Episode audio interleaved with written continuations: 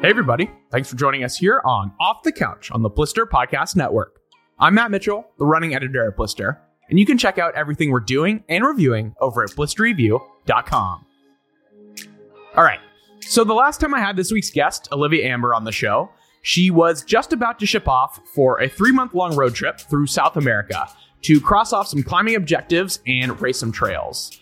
And now that she's been back stateside for a bit, I asked her to come on the podcast and regale me with some of her stories from her time abroad. We talked about some of the otherworldly terrain down by Tierra del Fuego at the southernmost tip of the continent, and the ins and outs of her burly Huemul Circuit FKT, which she set just outside of El Chaltén in Argentina. The second half of the show is more of a back and forth about fast packing best practices and involves quite a bit of gear talk, so make sure to stick around if that's of any interest. But before I bring Olivia on, I want to take a quick minute to remind you guys that registration is now live for our 2024 Blister Summit. From February 4th through the 8th, we'll be hosting a series of summit events in our hometown of Mount Crested Butte, Colorado. Expect a bunch of on-snow activities and demo opportunities from industry-leading brands, panel sessions with company founders and professional athletes, daily restorative yoga, a bevy of food and drink options, and a whole lot more. For more info on what to expect and how to register, check out the link in the show notes. All right, and finally, I also just want to remind you guys to leave us a rating or review after this conversation wraps up. Little things like that really help us continue to put out new episodes of the podcast each week. Okay, let's get right in my chat with Olivia. Olivia, welcome back to the show. Thanks. It's great to be back. So I think the last time we talked, you were just about to head down to South America for a while. So why don't we pick up our conversation there? I'm sure it's kind of hard to really summarize a trip of that scale in a sentence or two, so I won't ask you to do that. But I'm wondering if you can kind of give me the broad strokes of where you were and maybe some highlights. Yeah. It's definitely hard to summarize a multi-month trip. But yeah, we had quite the adventure. We were in Chile and Argentina. We did climbing, running, a lot of fly fishing, which I'm just getting into. But basically, we did a road trip from Punta Arenas, which is the southernmost town in Chile, which also happens to be the southernmost town on the continent of South America.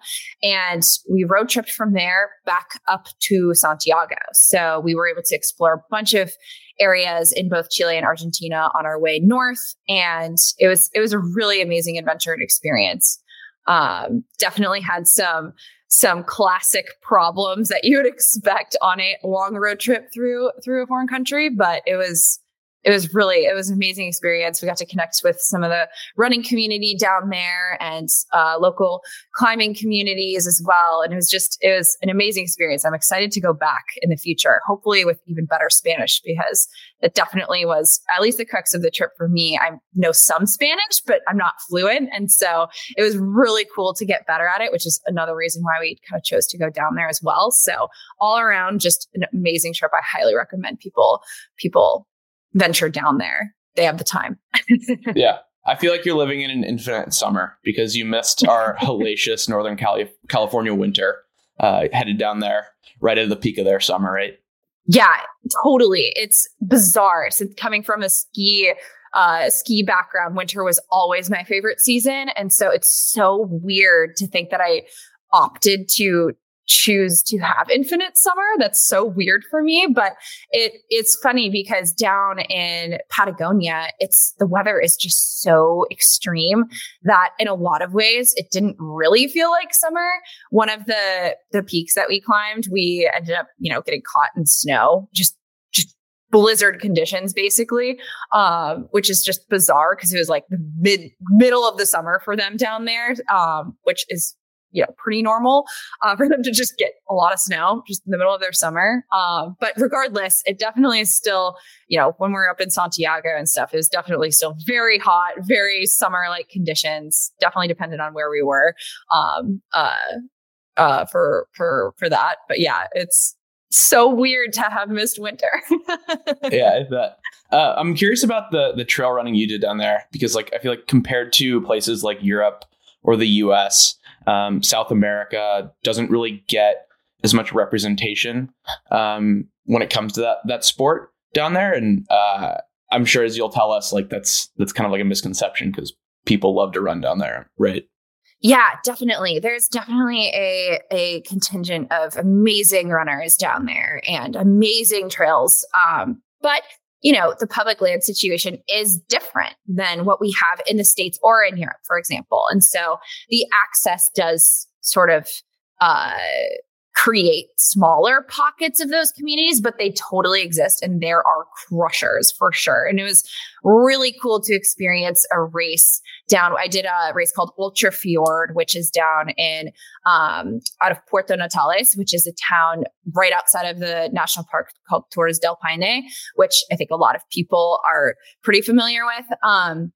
Yeah, it was just outside the park. The reason why it was just outside the park is because you're technically not allowed to run in the park, for two reasons, which are one, they have decided it's too dangerous to run, and two, it can scare the wildlife. But obviously you can backpack and hike and, you know, walk on the trails. You're just technically not supposed to run on the trails in the national parks there, which is very interesting because, as we all know, in the States, that's not a rule. You're allowed to run.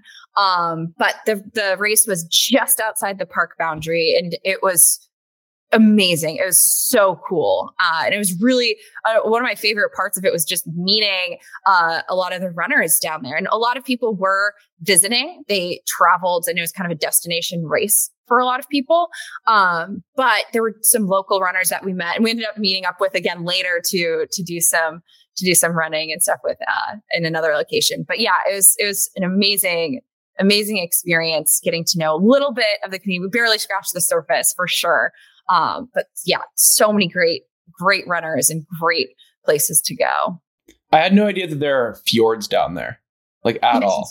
Is that what kind of like the landscape's like? Is it like, you know, Norway or whatever? I mean, in some respects, it's interesting because yeah, it's just this bizarre combo of ocean and mountain. And since the mountains are right coming up from these fjords, they're not that high in terms of elevation, but they're super glaciated because we're so far south.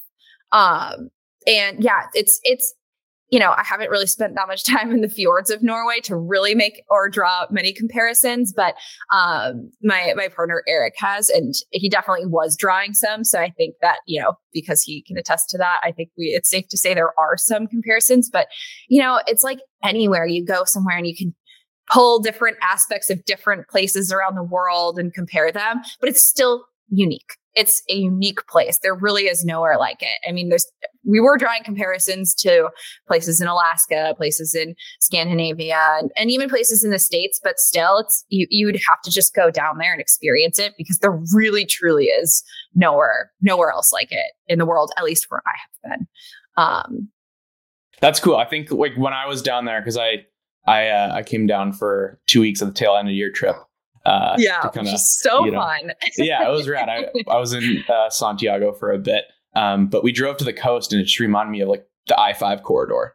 Yeah, like it reminded me of California, and I guess that kind of makes sense considering it's on the same longitude. Yeah, not a geography major. No, not at all. I'm good at typing. yeah. But yeah, it's definitely similar to the Central Valley of California in that area of Chile. It is interesting. Chile as a country definitely has a lot of similarities to the state of California, and just it's, to your point, it's a similar longitude. It, you know, is super long and follows the Pacific coastline, just like California. Obviously it's much longer. Yeah. Like 4,000 miles. Yeah. It's insane. It's so... Yeah. It's hard to comprehend until you go there just how long and skinny the country of Chile is. And then once you go, you're like, wow, it's so narrow. That it's so you're basically almost in Argentina the entire time you're in Chile, which is just wild. But yeah, from a geography standpoint, it's such an amazing place to be. And just getting down to like the very, you know, tip of the continent, which is about as close as you can get to being in Antarctica, you can tell, like, you feel like you're almost in Antarctica from like the weather, the climate, the landscape. It's really cool. What is it like navigating like the Cape down there? Like, how do you kind of get across the little islands and such? Because I know that like it kind of splits up into just a bunch of tiny little parcels of land. Yeah, my understanding is, and we did not go out to any of the tiny islands, but we considered it. And my understanding is there are a couple of ferry systems that can get you out to places in Tierra del Fuego, which is sort of that island, that group of islands right off the tip of the continent. And some of Tierra del Fuego is Chile, some of it's Argentina. I think that's actually changing. It might actually be Chile soon. I don't know for sure. Don't quote me on that. But there are some ferry systems that can get you out there. And then once you're out there, you can go via 4x4 vehicle or by foot. There's, a couple of actual like trail systems on some of the islands and some mountain ranges that are really cool looking, that are just out there, on the islands. And so, it's hard to get out there because again, the weather's so extreme. Some of the people we talked to were like, yeah, I went to do a week trip, but I ended up getting stuck out there for 2 or 3 weeks because the ferry couldn't pick me up because the weather was too bad. So it's hard to really comprehend that because I feel like everything is, pretty dialed and pretty predictable relative to that, at least here in the States. And so it's such an interesting It's just an interesting concept to be like, okay, like just because there's a ferry schedule doesn't mean that it's actually going to be legit. And you have to kind of, constantly be figuring out plan B, C, D, E, even further down the alphabet. Yeah. But yeah, there's definitely ways to get out there. I'm sure if you, had your, a prop plane or your own boat or something, there's, even more options. But I don't know. Definitely not into that. I just think it's so cool that there's still like parts of like the world that are completely like almost absent of like human life still, considering like how many people are on this planet. Yeah. And if you really want to feel that, go down there. Cool. So in addition to racing down there, I know you had an FKT on your list. Can you tell me about how that kind of came about? Yeah, so I did the Huemul Circuit, which is a fairly well-known trek outside of El Chaltén, which is a town in Argentina. El Chaltén is sort of the town that the Fitzroy group is out of. And so it does get a lot of people, a lot of tourism. There's a lot of trails there. A lot of people will do a lot of hiking and climbing. And it's just, it's a climber's mecca for sure. It's amazing, amazing place for that. But basically, once we made it up north, so El Chaltén is north of the Torres del Paine area. Once we made it up there, I was feeling like I was in pretty good shape and I wanted to do another harder effort. And so the Huemul Circuit seemed like a great option. It's not in a national park, so I could run it without feeling like I was doing something that was against the rules. But yeah, so basically in the sort of Chaltén massif, there's a peak called Cerro Huemul. And Cerro Huemul is just like kind of pile of a mountain. It's not like the mountains of the Fitzroy group that are super jagged.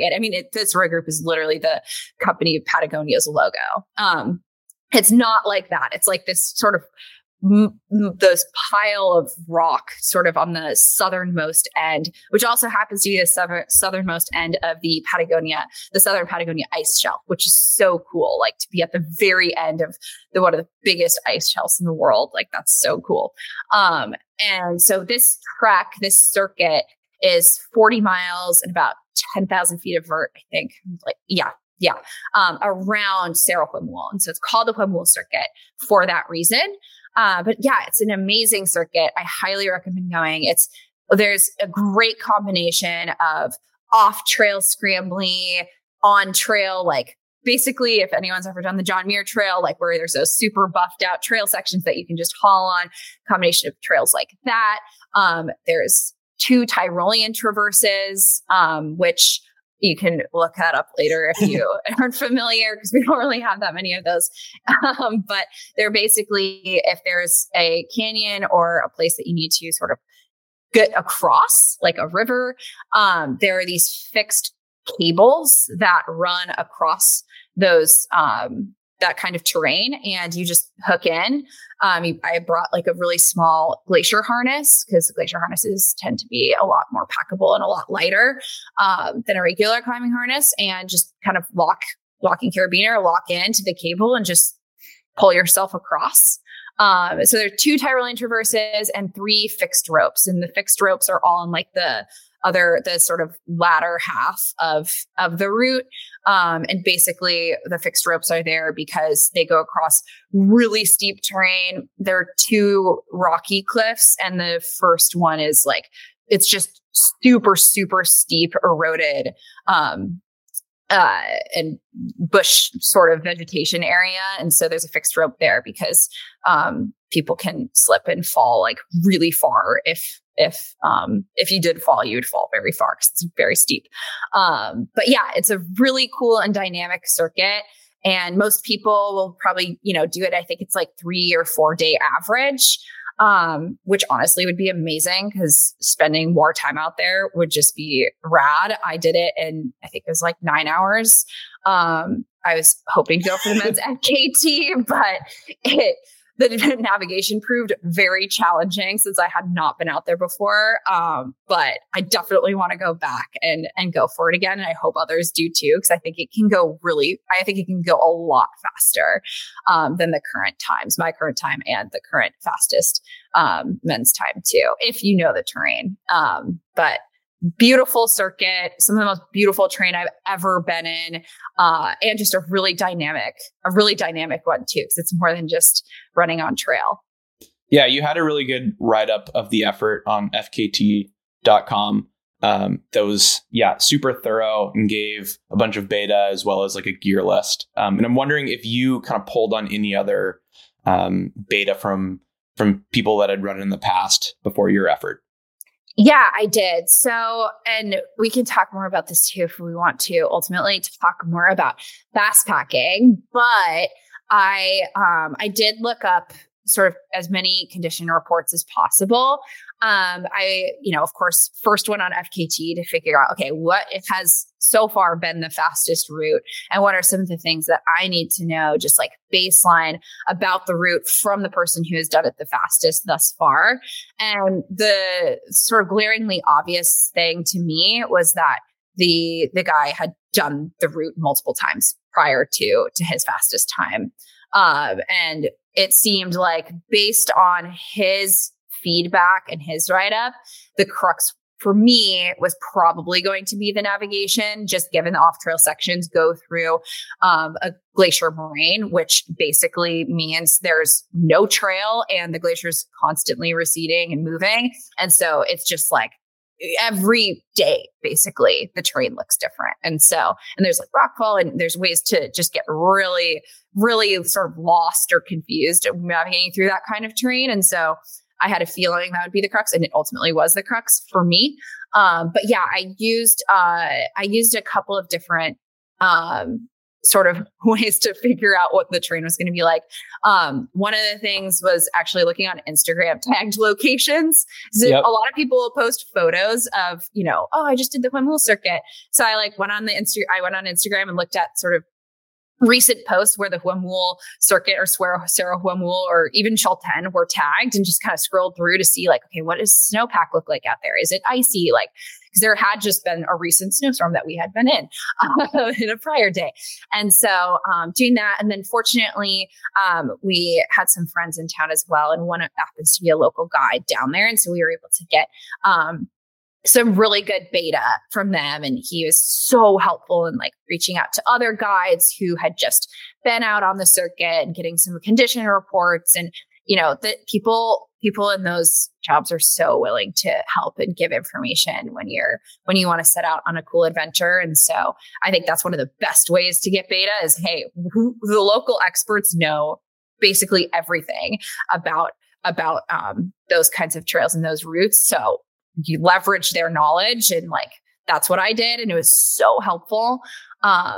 Especially because, you know, when talking about fixed ropes and stuff, I hadn't been out there before. I was like, okay, like, how serious is this? Like, I feel really comfortable on that kind of terrain on my own, but, you know, there always is a limit, and there's totally a limit for me on that kind of terrain too. So just really making sure that it was going to be within my wheelhouse. And it, for me, totally was. And I was able to deduce that quite easily just by doing that research. But I did quite a bit of research leading up to it, especially with respect to weather, just because the weather windows there are tiny and usually really hard to predict. Like, they'll say, you know, oh, weather coming in 20 hours, and it'll come in 2 hours later. So really, really being cognizant of weather and bringing extra gear for that reason, and being even more on top of sort of my own tracking and my own emergency contacts and stuff while doing the circuit, since I was doing it unsupported on my own, were like all key factors that I really considered highly when doing it. And it turned out great. And I want to go back and do it again. It's so much fun. It's beautiful. Highly recommend. All right. I'll put it on my list once I figure out what a Tyrolean traverse is. Yeah. Yeah. What struck me is that, like, a lot of those same concepts kind of apply to another topic I wanted to bring you on to talk about, which is fast packing, especially since it's like the start of summer. And I think given how the popularity of like 200-mile races has increased, I kind of see fast packing as like the next iteration of that, right? Like something that will have, you know, a lot of like currency in our community where people are just looking to like push the limits and kind of see what they can do out in the mountains by themselves. And I think we both have, we're not pros, but you're a pro, but we have experienced fast packing. And I think it'd be fun to kind of go back and forth on that topic for a little bit and talk about some gear that we like and some techniques that have worked for us in the past. So I think first we should start out by kind of defining what fast packing is maybe and how it's different than backpacking and ultra running. So where do you think that distinction is made? Yeah, I mean, when I think about fast pack, I even have two sort of subcategories that I think for it. But just like baseline, I think the difference between fast packing and backpacking and just ultra running is you're basically taking out a super minimal pack and you're mostly moving through sort of multi-day or different kinds of terrain over the course of at least like one overnight. Whereas ultra running kind of in my brain is, you know, you're either doing it in a supported way, whether it's a race or, you know, someone's crewing you on a route that you're doing, or maybe you're running like the entire time. Even if it is through the night, you're maybe like really, really running it. But to me, I do think that the distinction starts even when the ultra running category is when there is an overnight. In my brain, fast packing is, you know, you have some overnight gear, and, you know, if you're doing it in a self-supported way, then you probably have that overnight gear with you. Even if you don't use it, you have it, and in a minimal manner.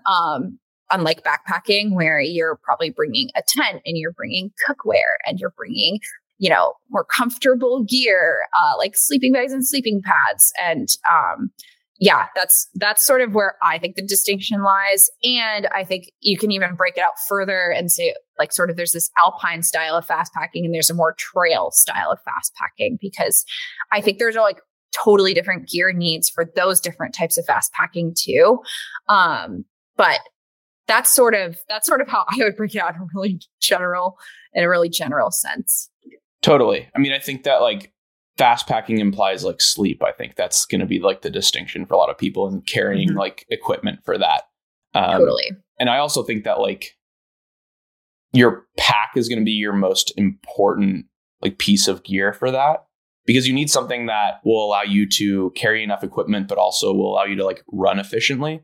Absolutely. And I don't think there are a lot of brands yet that are making gear specifically for fast packing. Yeah. But especially I think for like the two different types, right? Like, you know, I'll do some sort of fast packing that is more alpine style where my pack need is going to be different than if I have, you know, I'm going to be mostly on trail or, you know, working through just like a forest or super bushy situation. Like for example, when with an alpine fast pack, I tend to pick a pack that has fewer pockets on the outside, is sleeker, like isn't going to catch or rip on sharp rocks, can have a helmet or ice axe carry. And if I'm, you know, seeking a fast pack where I'm going to be mostly doing, you know, trail, maybe some off trail, but no scrambling really. And it's mostly just like working through, you know, like the forest and the bushes as, you know, sort of the means for potential pack tearing. I'm fine with having a lot more pockets. It doesn't need to be quite as sleek because I'm not going to be worried about things falling out on really steep consequential terrain. And so I want to just angle, you know, lean more towards having just access. And that usually means more outside pockets. And so those packs are really different. And I think because those packs are different, it becomes sort of a different way of fast packing. You're carrying different things. You're moving a little slower in the alpine terrain than you are, you know, on like the trails. And I think even down to the pull carry, like a pull carry for an alpine fast pack is going to have to be vertical, period. You can't have your pulls, you know, hanging out horizontally and getting caught, you know, if you're going up a chimney situation. Like that's just not going to work. But if you're working on the trails, like we, you know, see all the time, people have poles and ultra running on their waist. That works. That totally goes. But that's going to be a different sort of system depending on what kind of fast packing you're doing. But yeah, those are the sort of, I break it out in those two ways. I think because fast packing is sort of growing and becoming, you know, more of a thing, largely because we're finally starting to have like gear that's packable and lightweight enough to make it more accessible for people. Even just like the water systems, like the fact that we don't have to like use a water pump to like filter water or put iodine and make your water taste disgusting, just to have good water is also like making fast packing a thing over backpacking. Yeah. So I think maybe we should focus more on like the trail based fast packing for now, because I think that's going to be like probably the entry point for most people. Totally. Are there any other features in a pack that like you need to have other than like external pockets? Yeah. I mean, I think that, yeah, I would say like a pull carry is I think that if you're fast packing without poles, you're doing it wrong. Yeah.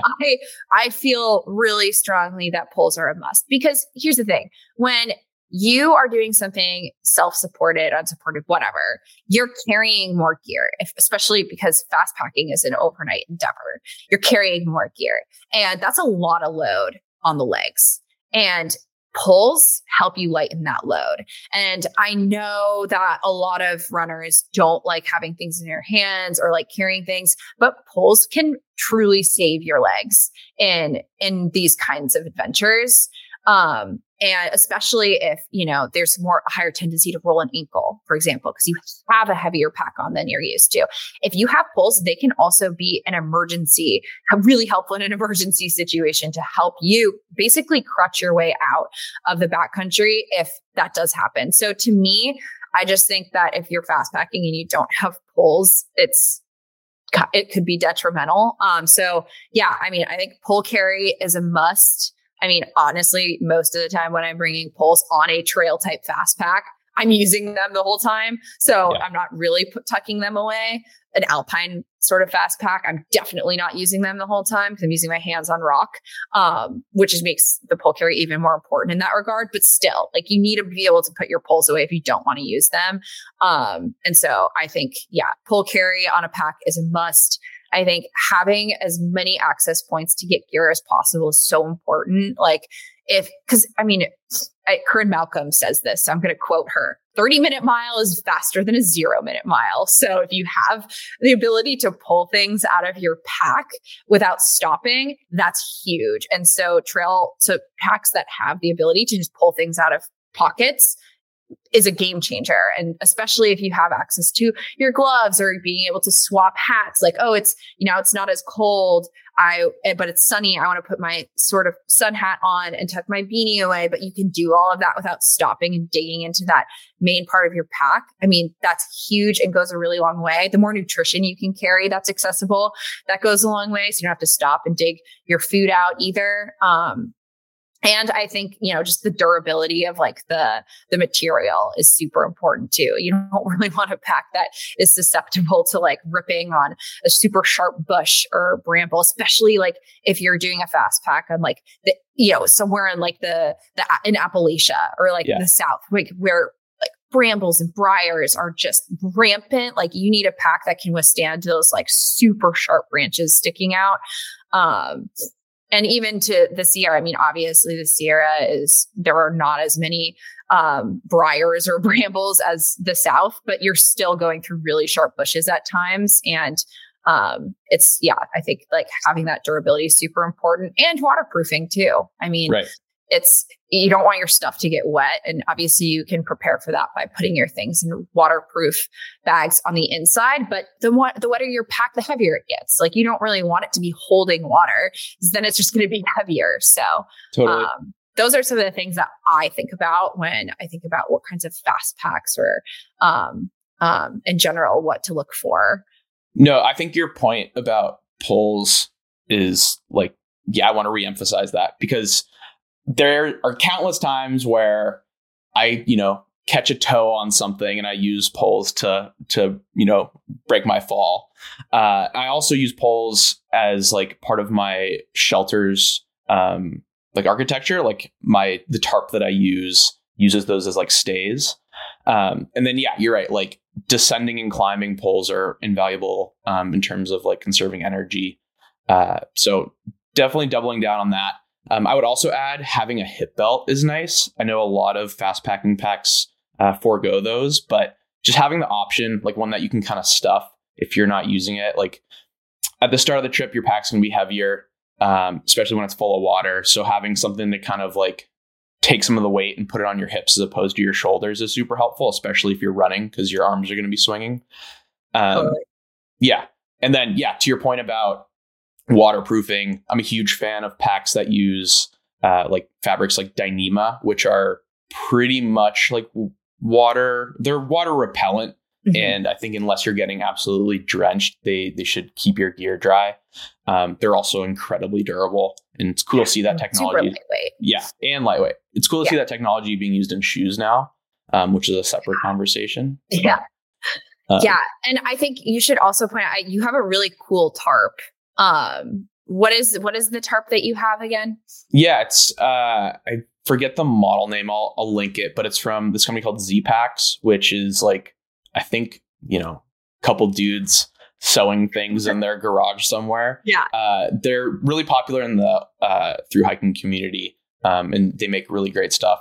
It's just expensive, but I think as again fast packing and more materials like Dyneema become more popular, hopefully that'll help reduce price.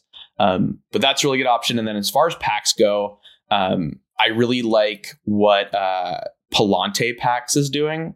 They're this guy's company's name's Andrew Bentz, who at one point had the unsupported FKT on the John Muir Trail a few years back. They're based out of like Salt Lake City, and they make really innovative gear that is like clearly designed from someone who has like thousands and thousands of miles on trails. So big fan of Palante for sure. Packs are so cool. Any gear that you can point to, Liv? I mean, I know, you know, I've used Ultra Spire pack in the past, and I absolutely love it. I think the durability hasn't held up as well to other packs that I'm aware of on the market, but for trail style fast packing, the pack that I had years ago that's no longer, I think, available, but it was the Magda. Great pack, had a lot of options for external carry. It did not hold up well in terms of durability or sort of waterproofness. It would get really wet and soggy, but it did cover the bases for pretty much everything else and had some really great options for pocket access. But that was a pack that I had a while ago, and I try to keep my gear as long as possible until it fails. So I've had it on for quite some time. I know Raid Light is super popular. And I'm pretty sure it's like a Euro brand, but I don't know exactly where it's based. You would know that over me. But Raid Light has really cool packs. I oftentimes, for like an alpine fast pack, what I would do is there's a pack called the Verto that the North Face makes that is an alpine climbing pack. But if you have that plus a waist belt for like a hydration carry, because the problem with that pack, it's not meant for fast packing, but it's a great climb pack. So I'll take that and then have like a waist belt where I'll have hydration, because there is no hydration option unless you want a bladder. And I personally am not a huge bladder user. Just reason why I'm not a bladder user is because to have an extra filter bottle and then have to squeeze all of that filter, the water from the filter bottle into a bladder, it just takes so much more time than just scooping and going.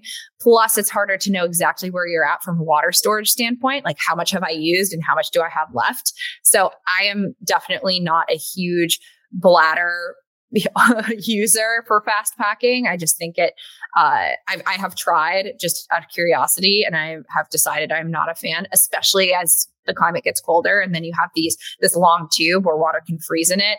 I think there's a lot more issues with it. It's nice to be able to like carry, a heavy thing like water on your back and not the front. But I think that it fails when it comes to like access and knowing how much water you have, and also just like time it takes to fill up a bladder with filtered water. But regardless, yeah, those are sort of what I know about and think of. And then, there's also the Black Diamond Distance pack, which is obviously does not have the waist belt like we were talking about, but the vertical pull carry on that thing is so awesome. My partner, Eric, has that pack and he uses it a lot, and it's super durable. It's a water resistant material, I believe. It's definitely not waterproof, but it holds up very well to rain, for example, as long as you're not like throwing it in a river, which you can be running away, hopefully. Yeah. But I think it happened. And yeah, it has the vertical pull carry, has an ice axe option. Like, that's a great pack, great sort of vest pocket front options. It's also a great one. Yeah. I want to circle back to your comment about like bladders and like soft flasks. I am completely on board with that. Like, I prefer like hard bottles because they're more durable too. They're not going to puncture. And once your bladder punctures or your soft flask, it's, you can't really use it all that much. And we've both had that happen to us. Yeah. So getting and the water goes everywhere. You're right. And then, then like it kind of undermines all the efforts you did to keep your gear dry, which is like a comedy of errors. But yeah, I will like on my drive up to the mountains, I will stop at a gas station and get a few smart water bottles and drink them as I drive up there, and then use those as the bottles I use for our trip. Because what's nice too is like my water filter, which is generally a Sawyer squeeze, attaches to the top of a smart water bottle, and then you just kind of pass water through the filter by squeezing it. And that system is lasting me thousands of miles to this point. Yeah. And I think that's a great system. Just to sort of add to that, I have some Katata and Be Freeze, and I have the Solomon filter bottles, and a Life Straw bottle as well. I've tried a couple of different things, and I think what's hard with the filter bottles of those systems is if you don't sort of prep it, it can be so hard, and especially the colder the water is. So like super early morning hour, you're trying to filter. It's just like barely like a trickle coming through. It takes a while. And, if you're doing like an alpine fast pack where you are going to be climbing a little bit, you're like, oh my God, my hands are getting like tired from this. Like, I don't want that. But yeah, I think like Gear Sawyer Squeeze hasn't really had as many issues in terms of like, actually having a fast stream of water coming through that some of the bottles have. What's nice about the bottles is it doesn't feel like you're bringing an extra thing because you're just bringing bottles. But all those bottles are, they're not hard bottles. They're flasks. They're not hard material, and so they do puncture. But yeah, I think like, I don't know. In my opinion, there's no like best way for those. I think that bladders are wrong, but I think like having hard bottle is great if you have a good filter option, but then it's kind of pick your poison. Like, they all work well. It's just whatever you kind of prefer. But yeah. And then I also think, like, if you are bringing hard bottles, you need side pockets on your pack, because trying to carry those things up front will just bruise your chest. Absolutely not going to happen. Yeah. I've never done that. And so, like, the Black Diamond pack has an option to carry those down and farther to the side. And same with that Ultra Spire pack, which I know Ultra Spire makes other packs than the Magda now that are fairly similar. I don't know exactly what they're called, but like Ultra Spire literally makes hard bottles for their packs, and you can put them on your sides. But yeah, you have to be careful, like, what pack you're bringing. You have the option. I use the distance 15 pack, I think, on both of our FUBAR trips. Yeah. Yeah. And it served us pretty well. It's a great pack. Liv and I have, we try and go on an annual trip in the Sierra. We call our FUBAR, which stands You can for, look that up. Yeah, look it up. But I think we've kind of, like, dialed in a good system that is, like, not closed to tweaks, but it's served us pretty well. And I think a lot of that actually has to do with how we think about food too, because a lot of ultra runners that are getting into fast packing might be tempted to bring, like, the same stuff that they would take on, like, you know, a 50-mile run. And I think that they will quickly find that is not the way to go when you're fast packing. So maybe we could talk a little bit about, like, nutrition and our approaches to it. Yeah. I mean, usually I first jumped to 200 calories an hour. What's the maximum amount of time I could imagine being out there if everything goes wrong and the conditions are crappy? Which obviously we try to prevent based on doing our own research from a weather standpoint, which we can get into at another point. But yeah, 200 calories an hour, and then working back from that. So, okay, what's the absolute max range of calories that I need? And then what's the absolute minimum number of calories I need? And then kind of figuring out sort of a happy medium in between that range. But I love working with ranges just because it's nice to know, like, okay, if for whatever reason I get into a bad situation where I do need to sort of ration, I know kind of how much I have on a relative basis to how much my range, and within my range, I decided to lean, max or min. But yeah, first I start at 200 calories an hour. Usually I never come close to that out there. I'm, like, usually, like, 100 calories an hour. Because again, it is a lower effort. So, like, you're not really pushing as hard. And so, it is like kind of a tricky thing. And I think everyone's different too. Like, you know, some of the maybe bigger people, like bigger guys, like, want more calories. Like, I know, you know, Eric, my partner, he just, like, eats more. And so he takes more calories with him, but I don't know. It really is, like, however, whatever you think, but you just have to make sure you're enough, you have enough. And then, yeah, I mean, I think, like, I don't bring only performance foods. While it's nice to bring as many performance foods as possible because they're light and don't take up as much volume, my stomach just, like, can't handle all of that. So I bring real food, especially, like, chips, and I'll make like sandwiches, like a sort of packable roll with like deli meat or cheese. I eat meat, and I think there's probably great vegetarian options too, but I just, like, bring a bunch of those. I try to bring, like, as many light real food options as possible without it taking up too much weight or space, because that's the sort of play with fast packing. But yeah, I mean, I think you also think, like, about 200 calories an hour to start too, right? Yeah, I think, like, I try and do that, but after, like, 60 or 70 miles, it's just kind of like, just try and eat as much as you can, like, whenever you can. Yeah. At least, like, that's how I work. Mm-hmm. And then also, yeah, like, not just bringing sugar. Like, I've done that before, and it's, like, the last thing you want Horrible. After 18 hours of eating, like, shot blocks is another shot block, right? So, like, salt and crunchy things, different texture things will go a long way. And electrolytes, especially if you're at altitude. Right. I think in the past, I haven't really prioritized bringing as many electrolytes, and I've definitely learned my lesson that your gut needs that, like, really badly when you're out there that long. And so actually bringing some electrolyte options for your drinks is, like, going to help a lot too. But yeah, I totally like bringing, like, I know Goo Energy and Tailwind make recovery drinks in single serving packets, and I'll throw one of those in just like to get some protein. And it just, I like the texture. It's kind of like drinking a glass of chocolate milk, which is probably my favorite post sport beverage. Totally. Well, and then we haven't even gotten into coffee either, which is, I mean, I am so addicted to caffeine that like, if I didn't have caffeine out there, I would probably not make it because I wouldn't be able to move or function. But yeah, I mean, literally just bringing like the instant coffee packs and putting them in your water, because I don't bring any cooking options at all because it's weight and it's volume that I personally don't need. And I also don't bring sleeping pads or anything like that, or a tent or any shelter. But that's me. I definitely, I don't know. No, caffeine is important. That's the takeaway.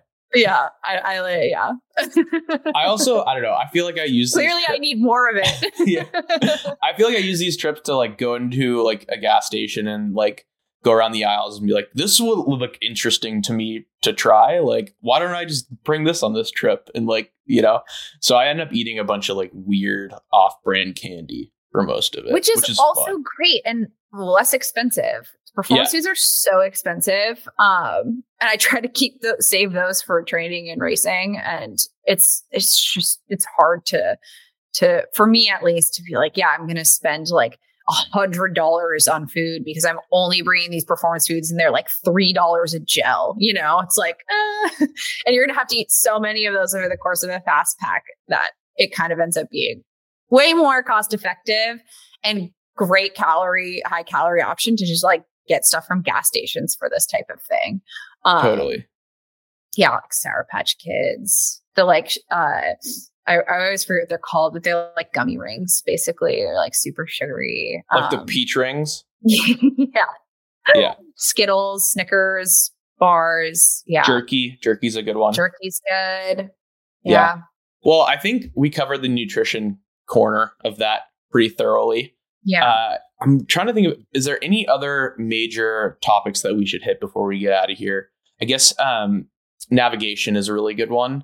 I know that we both spend quite a bit of time playing with routes on various mapping software beforehand. Maybe we could kind of just breeze through that really quickly. Yeah. I mean, I think the things that we haven't really touched on that I think are just worth mentioning, but we don't necessarily need to go into are, like navigation and mapping, like how we think about picking partners to go out into to the backcountry with, if you're going with anyone at all. And also just like, first aid kit, conditions, like what do we look at for weather and stuff. But I think, and shoes are also really important. But for mapping, I mean, honestly, I think it's great to build, different routes on different options. I just like love mapping and we're making routes. So I use Gaia, FatMap, Strava. I usually don't really use Strava to build my routes for these fast packing backcountry things, just because I'd basically be on manual mode the entire time. And Strava's mapping is obviously now integrated with FatMap. So I'm sure that's changing for this season. So it'll be fun to look into that more. But I just love the flyover on FatMap. It's so much fun to I'll build a route on Gaia and upload it into FatMap and just have it on both apps just as like backups basically and watch the flyover on FatMap before I go. It's so much fun. I know people use Onyx as well. I have not used Onyx personally, but I've heard it's great. So yeah, I would throw in Caltopo too. Oh, of course. Yeah. They're Caltopo. Good. Yeah. Caltopo's awesome. Yeah. And then in terms of, I guess, inactivity tracking, GPS watches, and then I bring a Garmin inReach just in case. Kind of gives me peace of mind and my loved ones peace of mind that I can like text them at the end of a day. Yeah, and it's so nice. I know we both have used this feature where you can call in a weather report right where you are, which I don't rely on at all. But it's great and nice to have. And it is expensive if you do that, like you do get an extra charge. But whenever I'm doing something like that, I'm like, well, it's worth the extra cost to like have some more peace of mind of like what weather conditions might be approaching. But yeah, I always upload routes to my phone, my watch, my inReach, like any devices that I have that can have the route on it, I make sure it has on it so that I have backup options if something fails. So I'm not like, oh my gosh, where am I? And of course, like, I mean, I don't do this anymore, but I used to just like buy actual hard maps of like the quadrangle, the USGS quadrangle of where I was going and like really look at it before I left and like actually do it, like plot it on like the paper itself, which is just super fun, but so unnecessary. I used to do that too. It was rad. Cause then like after you get back from the trip, you have this kind of like outline of where you want that you can like interact with. Totally. I would definitely probably not like, I'd be skeptical of the estimated distances sometimes on various like mapping platforms. You don't want to trust them too much because you'll, like I've experienced, is like my watch will hit the given distance for the route I plotted and I'm still like 5 miles from the car. And sometimes that happens at like 2 a.m. and all you really want to do is lay down and cry. Yeah, exactly. That's definitely happened to both of us. I know. I feel like there's like a 5% error when it comes to like plotting backcountry travel. No matter the distance, if it's like a 50 mile, 60 mile, 70 mile, 80 mile, 100 mile, like I feel like there's a 5% margin of error. Like no matter what you're plotting, there's going to be like an extra few miles. And typically that ends up being an extra hour or two. Yeah. And so I think that's such a good point to bring up. I feel like there has never been a situation that I haven't done a fast pack that hasn't happened. Right. Which is really interesting. It's never been over. It's only been under. Totally. Did you want to talk about like choosing an adventure partner and some qualities you look for? Yeah. I mean, I think honestly, that's one of the most important things. And, you know, I think it's really important to understand and discuss with your partner or your group their appetite for risk. From whenever it comes to like the terrain type you choose, how long they want to be out there, if something bad were to happen to you or someone else, like how would people react or respond to those situations? And is it a good match? And if it's not, don't go with them. And that's okay. Hopefully you can still be friends. And if not, then, you know, that's their problem. Yeah, I guess. But I mean, honestly, like we're talking about being out in like the wilderness. And if you put yourself and others in a risky situation that you're unprepared for, but said you were, that can not only put you and your group or other partners at risk, but you can put the people who are coming out to save you at risk as well and take away from resources, you know, if you have been able to make that decision prior to just not go or do something different. I think there should be zero ego attached to making those decisions. Zero. And if anyone gives you a hard time for saying you're not up for a specific thing, then they're not a good partner for you either. But yeah, I mean, I think fitness level, that should be a good match. I think knowledge of terrain and tricky situations, like have these people had experience in the backcountry before? And if not, like, are you okay being the group leader? And that's great if you want to take people out, but just like be aware of that. And yeah, just like decision-making behavior is super important. I know I'm really particular about who I go out in the backcountry with, especially when more complex terrain is involved or the route I want to do is way out there.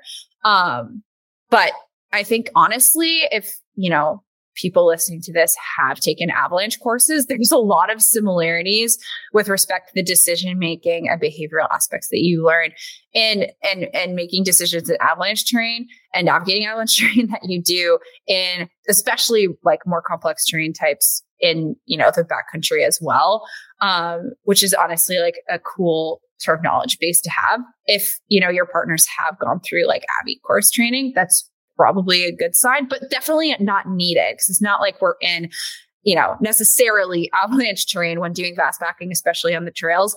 But some of the decision making, especially around risk, there are some like interesting parallels there for sure. But yeah, I mean, I think understanding risk level, fitness level, knowledge, especially, you know, first how to perform first aid, is all super important. And then you can make a choice on where you want to go from there. Or you find other partners to go on the route that you have in mind from there. Right. I think that's super important. yeah, I think like everyone kind of has like an unofficial like resume. You spend a lot of time outdoors, right? And you can do a little bit of research around potential partners and check out like what they've done and where their fitness level is at, to prevent kind of any kind of sketchy situations in the backcountry. And I think also like having bailout options is helpful too. Like yeah, that kind of goes back to route planning and stuff, but yeah, totally. All great points. Yeah. I think that's all super important. And also just making sure everyone's aware of who has the first aid kit or who has what first aid options, how to use them. I mean, I know Adventure Medical Kits is an awesome pre-assembled kit option. You can find those on Amazon or REI. I have a bajillion of those and I love them.